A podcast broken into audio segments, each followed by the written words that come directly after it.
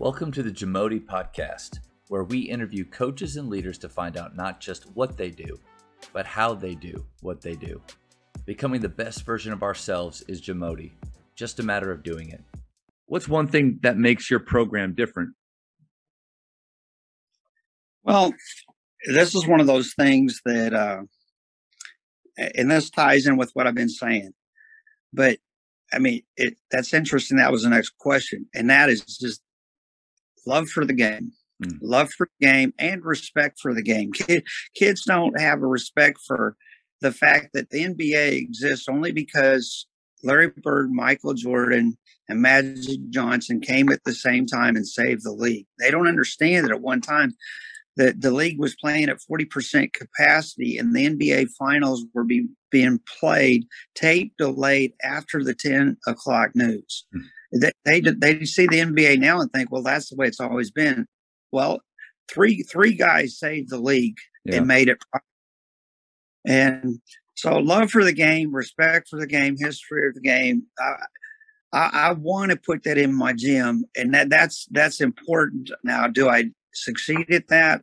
Probably not half as much as I'd like to, but that's definitely uh, a big thing for me would you say that that's a big factor in your recruiting? Is that you're looking for players that you know if their high school coach says he's a gym rat he loves being in the gym loves spending time.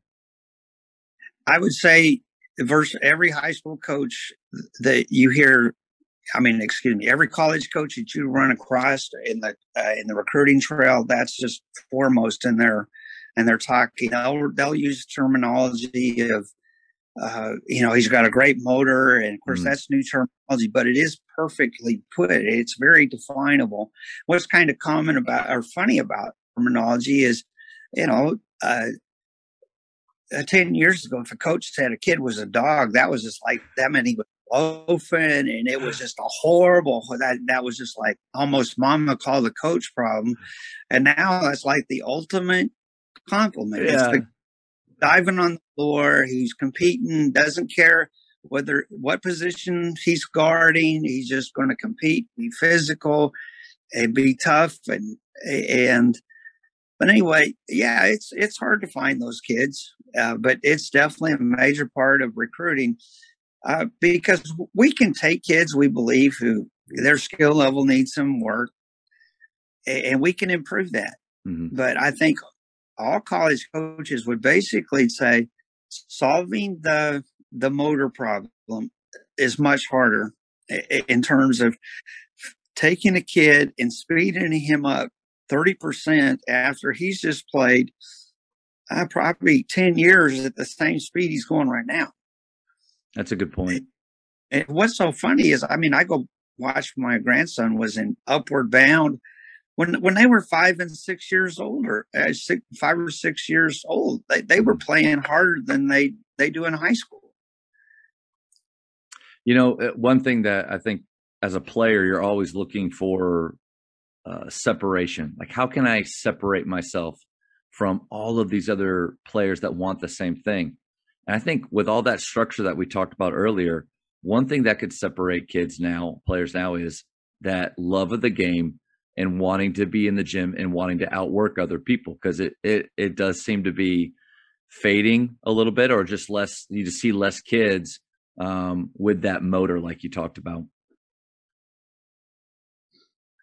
Oh there's no question. That that that is a great separator from from the kids. And, and with, without our athletic scholarships we're we're we are left to recruit the kids a little undersized uh, the ones who were the second leading scorer on their team or third leading scorer on their team. That those are the kids we get. So the we look for how much how much room for improvement is there in this in these kids. And one thing that's unique that I've been pointing out to our incoming uh, seniors turning into freshmen is I think the year that kids make the least improvement in their basketball career is their senior year. Mm. And there's complacency that hits, and also uh, now they're the one getting guarded by the 10th grader in practice every single day. And they probably did better when they were the 10th grader guarding the the senior two years ago. And so I think that's for high school coaches. I think that's something they need to evaluate and trying trying to figure out how to be creative to attack that dilemma and that problem. Because I think the more I look at it, the more I, I see it. Is I've watched kids play at events as a, as a junior and watch them as a senior, and and coaches will sit there and they'll they'll say he hasn't improved any. Hmm. Eh, and I think I've kind of figured out the reason why. Yeah, they, they, and sometimes those, you know, before their senior year, they don't know or they haven't made up that decision of what they really want to do after. And so they've been training right. as if they want to go play in college. But then sometimes those kids, they get to their senior year and they realize, man, deep down, I don't love the game the way I thought I did. And so I'm just going to have a good senior year, but I'm not going to put in the time. And they fall into that trap a little bit. You're right. I think you're right on the money with that senior year. Yeah, it's, it's kind of it's kind of a sad part about where the game is right now. Uh, good, great programs find a way. Um, probably, I would find one of the top five high school programs in in Tarrant County is Mansfield Timberview, and they've mm. won state several times and been numerous times. And and I was talking to their coach just a couple weeks ago, and he, the way he explained it made a lot of sense to me.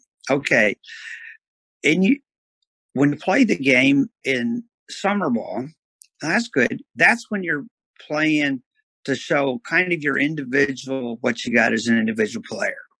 Now, when you play high school for Timberview, that's when you show all the coaches how you can fit into a team and you can be part of a successful team.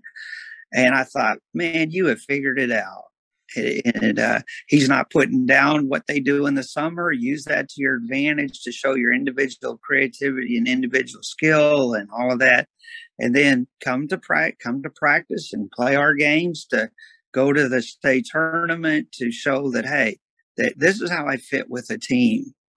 So I think that that was an excellent thing that he pointed out. Thank you for checking out today's episode. Please take a moment to subscribe to this podcast share it with your fellow coaches, and find us on social media for what's coming up next on the Jamodi podcast. It's just a matter of doing it.